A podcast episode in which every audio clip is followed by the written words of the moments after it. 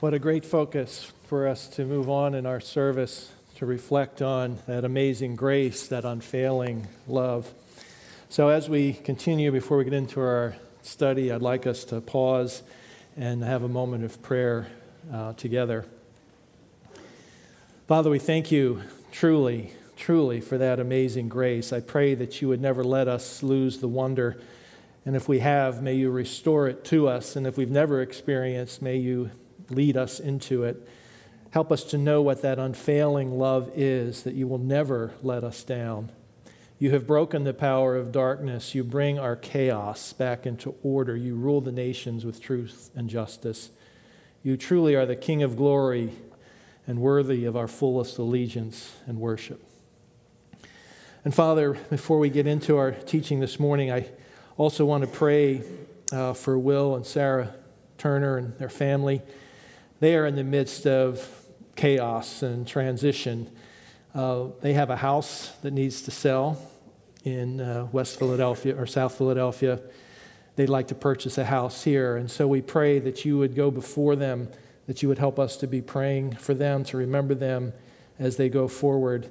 This is a time of transition where normal patterns, normal routines have been and will be disrupted. A new order needs to be established, and we thank you that you are the God who brings our chaos back into order. We pray that you would guide them to the right house at the right time, that you would provide for them the right buyer with the right price at the right time for their house. We thank you that the powers of darkness are defeated, that you have been victorious over them. And we thank you that you rule the nations with truth and justice. If you rule the nations, how much more the sale of a house? And so I pray, Father, that you would provide for them. And we, their desire is to have a house close enough to this building so it, it is not a burden for them to get here. And so we pray that you would provide for that as well. Uh, you know the timing, you know what and where and when, and we just pray that you would uh, provide for them and enable them to trust you in new ways through this process. And help us as a church to trust you and seek you through this as well. And now, as we turn to your word, may your spirit use that word to use your word to change your people into your likeness in the name of your Son, our Lord Jesus Christ, in whose name we pray. Amen. Amen. Last week we looked at how uh, Peter focused on God's use of suffering for good in our lives. And we reviewed that God uses suffering to melt us down as gold is melted down, to purify. As suffering comes into our lives, God uses that to expose the sinful, selfish feelings and motives of our hearts so that we can confess them and turn from them with God's help so that we would no longer live for ourselves, but for God, for the one who died for us. We also talked about suffering is anything that is difficult for you at any intensity, from mild to intolerable. We often think that if we're not if our lives are not being threatened or we're not being fired or we don't have a serious health issue that we must not be suffering that's not necessarily true. Suffering can be anything at any intensity, from mild to intolerable. And we need to have, as I'd like to say as a reminder, we need to have a solid theology of suffering so as not to be shaken from our faith in God when those inevitable sufferings and troubles come into our lives. So we're going to continue on today in 1 Peter chapter 4, verses 12 to 19. Before we do that, uh, I want to remind us or point out to us that this study focuses on what we are to do when we are unfairly treated, when we are mistreated. Peter's words today talk about what we are to do, how we are to respond when we are mistreated, when we are unfairly treated by others. Over my 45 plus years of walking with Jesus, I can think of times uh, pretty easily that I have been treated unfairly uh, unfortunately, many of those times at the hands of fellow believers. What I'd like you to do, grab a pencil and your bulletin or your personal electronic device and write down a time that you were unfairly mistreated by somebody. Think of a time and write down a time when you were unfairly mistreated by someone.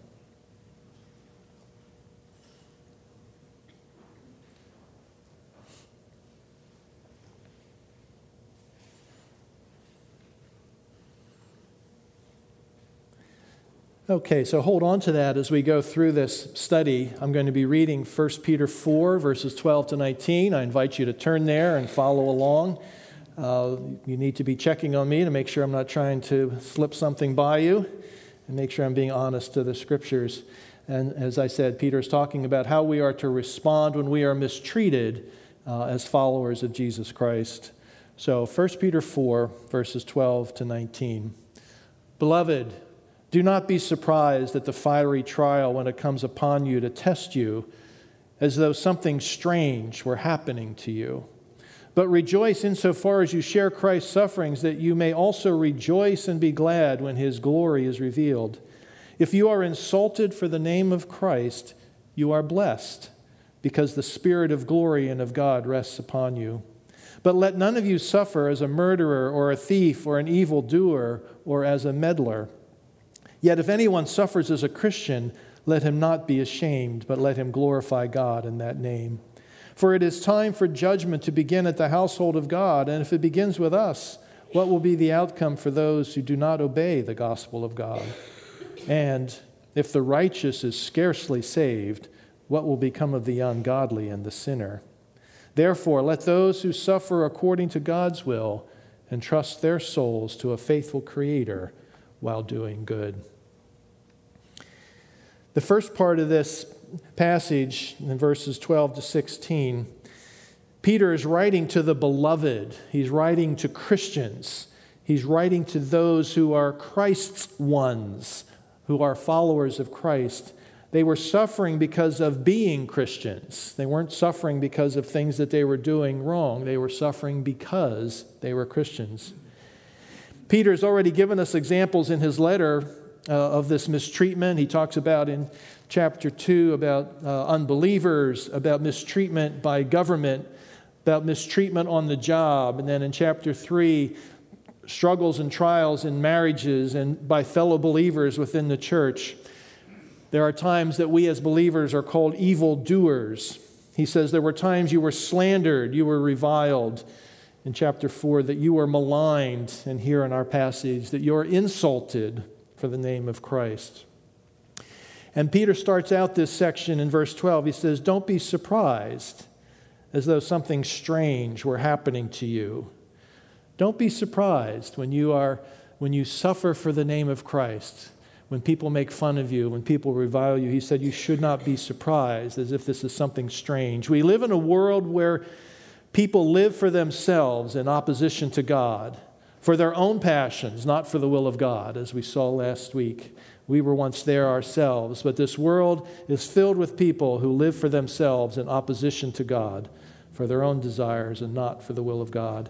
Jesus himself, Peter points out to us, Jesus himself was reviled. He was falsely accused. He was mistreated. He was beaten. He was killed. And unlike us, he had no sin in his life that people could look at and say, well, that's why he was suffering like that. So don't be surprised, Peter says, when you suffer the same way Jesus suffered. Peter says that when that happens, when you suffer the same way Jesus suffered, you are sharing in Jesus' suffering. You are sharing in that. And then he says, well, if that's true, then what should be our response? In addition to not being surprised, he says in verse 13, you should rejoice. You should rejoice. You should be happy. He also uses the word, you should be glad. It should be something that should give you a sense of satisfaction and joy and happiness. You should count yourself blessed. You should count yourself fortunate and well off. You should not be ashamed because of that, and you should glorify God. The fact that you are suffering for the name of Christ proves that you are so connected to Jesus that you are being treated the same way he was and is.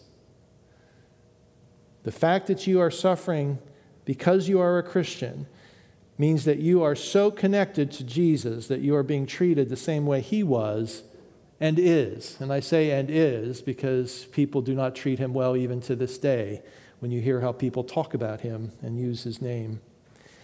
It is an honor and a privilege to be so connected with Jesus that they treat us the same way they treated him. That's what Peter is saying. Instead of being depressed or sad or feeling that we're cursed, instead of being embarrassed, instead of blaming God for this, we should rejoice, be glad, count ourselves blessed, don't be ashamed, and glorify God. This is a very hard thing to do when you're mistreated unfairly, to respond in this way. In fact, I would say it's impossible, and we'll mention that a little bit later. And then he goes on, and in verse 13, he says something that went by quickly. I almost missed it when I went through this passage and I was preparing, and I almost missed it and its significance. In verse 13, he says, But rejoice insofar as you share Christ's sufferings, that you may also rejoice and be glad when his glory is revealed. That last part, that you may also rejoice and be glad when his glory is revealed. What Peter is saying is that to the degree that we share in Christ's suffering, we will share in his victory. We will share in his joy when he comes back. We are so connected with him that when he returns, we will be united with him forever. We will no longer have to suffer with him because that suffering will be over, but we will rejoice and be glad when his glory is revealed. Jesus said in John 16 33, In the world you will have tribulation. In the world you will have trouble. But be of good cheer. I have overcome the world. I have overcome the world. He points us forward that one day we will share that victory with him forever. And then Peter moves on to verse 15 just to remind us that he's not talking about suffering because of our own sin. In verse 15, he says, Let none of you suffer as a murderer or a thief or an evil doer or as a meddler. That word meddler means busybody. It's interesting that murderer and thief and evildoer put in the same list as a busybody, somebody who gets involved in somebody else's business. But sin is sin. And Peter is saying that he's not talking about suffering because of our own sin. That's another discussion. But it's important, I think, that we comment on this briefly. There is no rejoicing when we suffer because of our sin. There's, there's nothing to, to rejoice about, there's nothing to feel blessed about. There there is indeed shame in that. But what we need to remember is that there is forgiveness. The shame is removed, the sorrow is removed because of Jesus' death for us. God is still for us. He is still there for us, even when we sin, even when we suffer because of our own sin. But that is not Peter's main point in this section. His main point here is how, what happens when we suffer unjustly and unfairly as Christians, as those who are those who belong to Him. So he says, Do not suffer as a murderer or a thief or an evildoer uh, or as a meddler. And then we get to a, one of the few complicated passages to understand in, in 1 Peter. We're going to spend a little time with this. It's a little confusing at first, so we're going to spend that time. He says in verse 17, It is time for judgment to begin at the household of God. And then he goes down in verse 18, and the right, if the righteous is scarcely saved, what will become of the ungodly and sinner?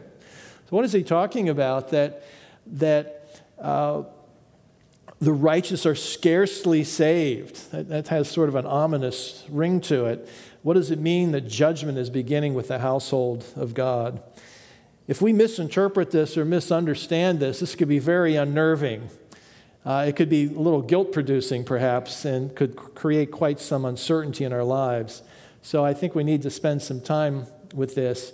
The key understanding that we need to grab a hold of is that we are all sinners, all of us stand before God as sinners.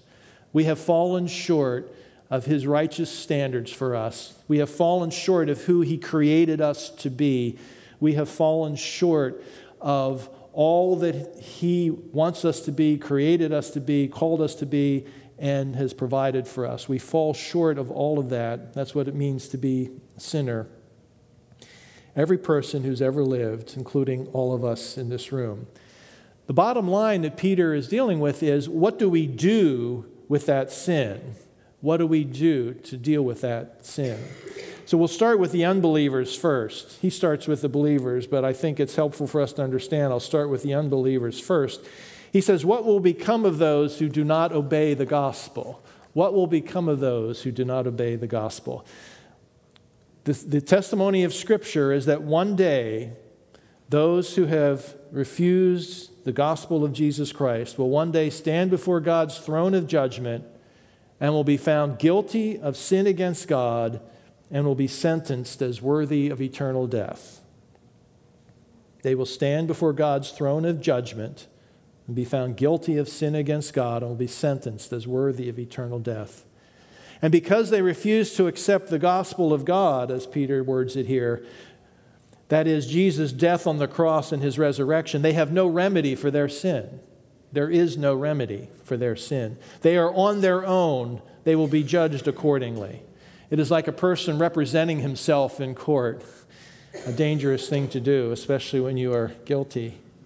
They will be representing themselves before the court of God. They are on their own and they will be judged accordingly. And therefore, the scripture says, they will suffer eternal separation from God as the full payment for their sin. They will suffer eternal separation from God as the full payment for their sin. That is the judgment that awaits those who are unbelievers, those who have refused to accept, who do not obey the gospel of God, as Peter says. So, Peter's questions about them, he says, What will be the outcome in verse 17? What will be the outcome for those who do not obey? What will become of the ungodly and sinner in verse 18? Those are rhetorical questions because the answer is they cannot be saved. They will be eternally separated from God. Well, what about believers? Now that we know that that is the judgment that awaits unbelievers, he says judgment has already begun for us as the household of God. Well, what does that mean? Well, it has begun in two ways. The first is that we too have been found guilty of sin against God and worthy of death. We're no different than anybody else. We too have been found guilty of sin against God and worthy of death. But the gospel, the good news of God, is that when Jesus died on the cross, he paid the penalty for our sin so we do not have to. He paid the penalty. He took the judgment upon himself so that we do not have to. So a believer is one who has obeyed the gospel of God, that is, believes that Jesus died on the cross for the forgiveness of his or her sins. Our legal standing before God is now as innocent. Jesus took our judgment on himself. And we do not stand before God on our own. We stand before God with an advocate, with an attorney, with Jesus Christ, who himself took upon himself the judgment that was due us. And so now our legal standing before God is innocent. We are not guilty. We are not worthy of death, not because we are any better than anybody else, but because Jesus is better than anybody else. He paid the price for our sin and gave us his righteousness. The second way that judgment has begun for the household of God is this we still struggle with inward sinful passions, even though we are children of God, even though we are members of the family of God, that we have been related to Him now through Jesus Christ. We still struggle with inward sinful passions. And as Peter has pointed out to us through his letter, God uses our suffering to purify us so that we can actually learn to sin less. That's what he says earlier in chapter 4. He says, Whoever has suffered in the flesh, in verse 1, has ceased from sin, so as to live for the rest of the time in the flesh, no longer for human passions, but for the will of God. God uses our suffering, whatever form it is, to purify us so that we can actually learn to live for Him and not for ourselves. And then Peter says, if the righteous is scarcely saved, I, that, if you read that, you say, oh my goodness, what is that talking about? That sounds a little scary. We, does that mean we're barely making it by the skin of our teeth? We're going to just sort of scrape by and claw by? No. what that's referring to, and some translations say it this way the righteous is saved with difficulty. Saved with difficulty. What he is saying is that the Christian life is not an easy one. The Christian life is not an easy one. It is filled with various sufferings, various difficulties, various trials. We, as the children of God, are saved with difficulty. We are saved through the tribulations and trials and sufferings of this world. And we have hope because Jesus Christ died for us, rose for us. His Spirit is within us to change us and mold us. And it is a difficult journey. Unbelievers have no hope. That's why he says, if the righteous is saved with difficulty, what will become of the ungodly and the sinner? They are lost, separated from God, because they do not have the forgiveness of God. They do not have the grace of God. They do not have the presence of God in their lives.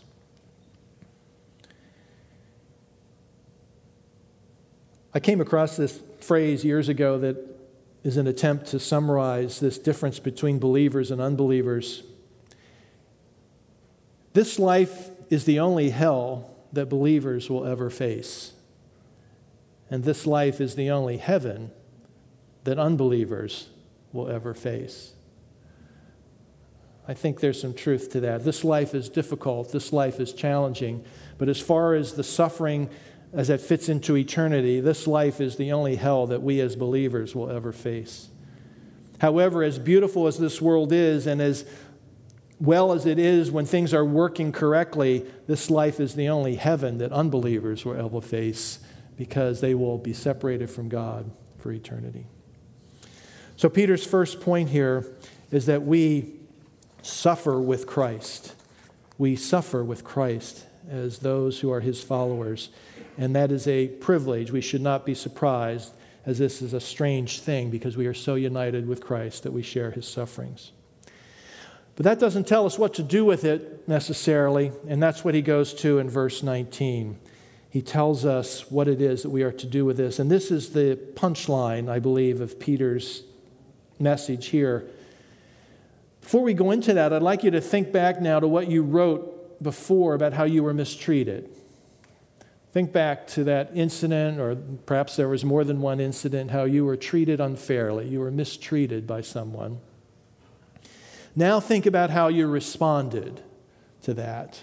Think how you responded to that.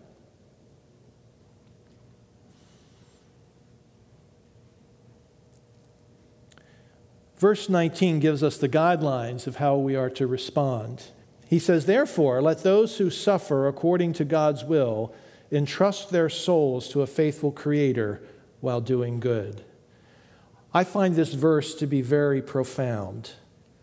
It captures the essence of Peter's entire message in this letter of how we are to respond when we, are, when we suffer unjustly. We are not to become fatalistic or act like a doormat. You know what it means to be fatalistic? Somebody suffering, well, it's just the way life is. It just happens. As a matter of fact, this reminded me of my little granddaughter, who uh, my uh, son and daughter in law were reading the story of Noah, no, Jonah, to her. And um, they got to the point, where, and guess what happened? Jonah was swallowed by the whale. She said, Oh, that happens sometimes. no, no, that doesn't happen sometimes. That's sort of what it means to be fatalistic. That happens sometimes. That happens sometimes. No, God is talking about something very different. We are not to become fatalistic or act like a doormat, just say, okay, that's the way it is. That's, the that's my lot in life, just to suffer, and I just have to put up with it. No, Peter says we are to actively engage with our suffering. We'll talk about that. We are to actively engage. So this verse is very profound in the sense that it captures the essence of Peter's entire message in this letter. It, that's prob- this is probably the summary verse of everything that he's talking about. But this verse is also very personal for me. As I said before, I can as I asked, I asked myself the same question I asked you, and I have been mistreated many times over the course of my life. And as God has led me to know how to respond to those times, I have to say I've not always responded well. But increasingly, He has brought me to understand how to respond better This verse has become a refuge, it has become a lifeline, it has become a source of hope and perspective.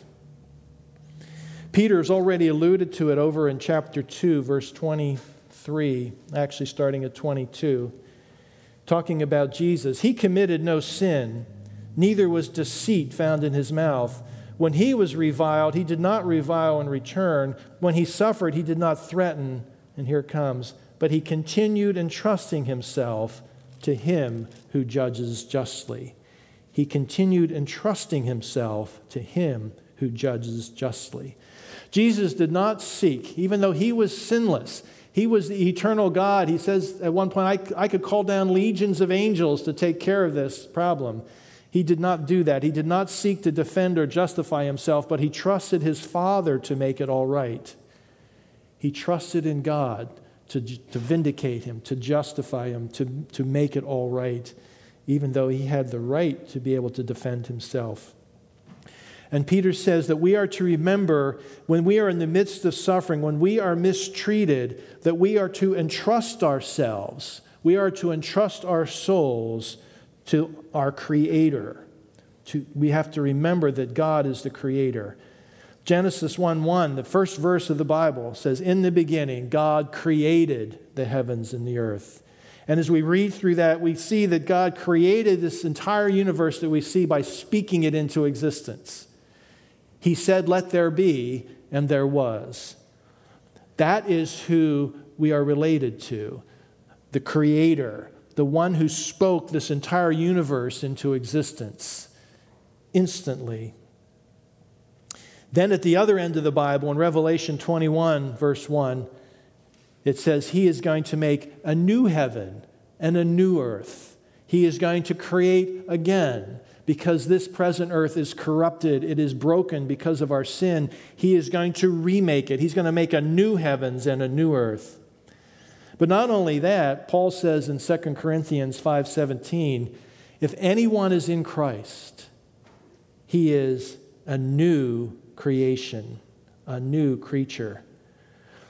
When we come to Jesus Christ, when we put our faith in him, he has made us new and He continues to renew us day by day, using our suffering as one of those tools that He renews us to make us like Himself. God is the Creator, He is, he is creative. He is varied. He is he never does the same thing twice in someone's life. He doesn't even do the same thing twice in a row in my life.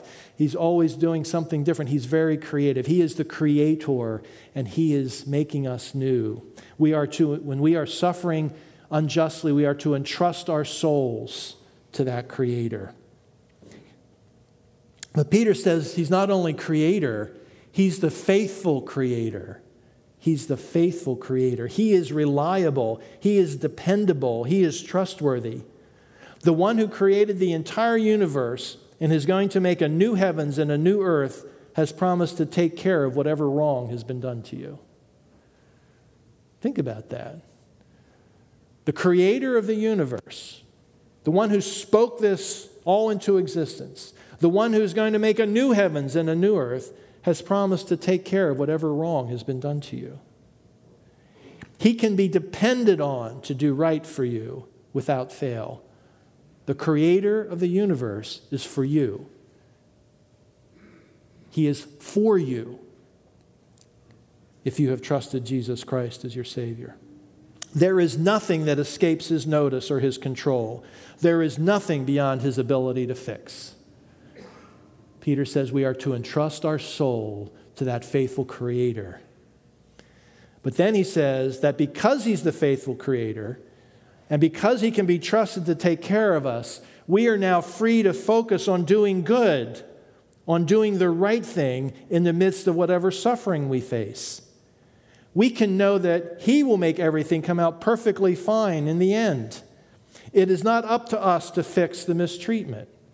It's not us, up to us to fix the problem. He will take care of any judgments. He will take care of any records that need to be settled. He will take care of any deeds that need to be undone. We are free to focus on doing what is right not ignoring the suffering, not ignoring the mistreatment, but trusting ourselves to the only one who can really take care of it. Another way to look at this is looking at this verse as what uh, uh, I, I, learned this from Dave Powlison, uh, who recently passed away, went with the Lord. He says, sometimes it's helpful to look at a verse as an anti verse, an anti verse. So I'd like to read verse 19 as an anti verse. You'll know what I mean as I get into it. Therefore, let those who suffer unfairly in this world recognize that God cannot be trusted to provide relief. You must trust your abilities, your experience, your instincts to do whatever is necessary to clear your name and right the wrong. Right? That's the anti-verse of what Peter is saying. God cannot be trusted. You have to take care of it. You have to do whatever is necessary to clear your name and right the wrong. Here's just a partial list of how we sinfully respond to others when we are mistreated. This is the partial list of how we respond to others in a sinful way when we are mistreated anger, getting even, avoidance, harsh treatment or rudeness, gossip, slander, indifference, making light of it. When we are mistreated, our temptation is to respond sinfully to those things, but God calls us to a higher, better response. He says, Therefore, let those who suffer according to God's will entrust their souls to a faithful Creator while doing good. We are to do good in the midst of suffering. Instead of returning evil for evil, instead of responding sinfully, we are free to do good, not because we're ignoring the evil that has been done or the mistreatment that has come to us, but we're trusting somebody else to take care of it. And that somebody else is the faithful Creator who has promised to take care of it for us. And He can take care of it much better than we can. This can only happen as we draw near to Him. I had said earlier, this, this kind of response to, the, to suffering is an impossible thing for us to do because our sinful desires well up within us for justification, for vindication, for being proved to be right, to, to not be unfairly treated. Uh, Paul Tripp calls it our inner lawyer. Our inner lawyer rises to our defense to help us to right the wrong ourselves. And Paul, or Peter here, is saying, no, God calls you to a higher response that we are to entrust our souls to a faithful Creator and learn to do what is right in the midst of that. So, our sufferings in this life are God's invitation to us to a deeper relationship of trust. Your sufferings in this life are God's invitation to you to a deeper relationship of trust in Him to be confident that He will be faithful to do for you whatever needs to be done. If you have been mistreated, you don't need to fix it. God will fix whatever needs to be fixed when it needs to be fixed. You can focus on learning what it is to do right and trusting your souls to a faithful Creator. I'd like to conclude today and, and in a little different way but I'd really like to have you spend time as you leave this place focusing on that verse 19 of what it means to entrust your soul to a faithful Creator in doing good when life treats you very unfairly. But we're going to close a little differently today. The song that comes after this is a song called Blessings by Laura Story. It is a great song that ex- expresses much of what we have seen in 1 Peter. But this song came out of suffering. Laura's husband was diagnosed with a brain tumor in 2006. And this song reflects the suffering in their lives that has followed. The song was released in 2011, so it reflects at least five years of that suffering. And Laura said this quote, What does it look like when I spend years praying for healing for my husband that never comes? I feel like we've gotten to a place of having to make a choice. Are we going to judge God based on our circumstances that we don't understand? Or are we going to choose to judge our circumstances based on what we hold to be true of God? That is a great question which faces all of us. And I'm going to read it again. What does it look like when I spend years praying for healing for my husband that never comes? I feel like we've gotten to a place of having to make a choice. Are we going to judge God based on our circumstances that we don't understand? Or are we going to choose to judge our circumstances based on what we hold to be true of God? The chorus of her song says, What if your blessings come through raindrops? What if your healing comes through tears? What if a thousand sleepless nights are what it takes to know you're near? And what if the trials of this life are your mercies in disguise? So, as this song is sung, I'd like you to follow and reflect on the words. Sing along if you can as a prayer to God and allow the truth contained here to move you. God can be trusted in our trials. And then when that is done, I will come back and close our time in prayer.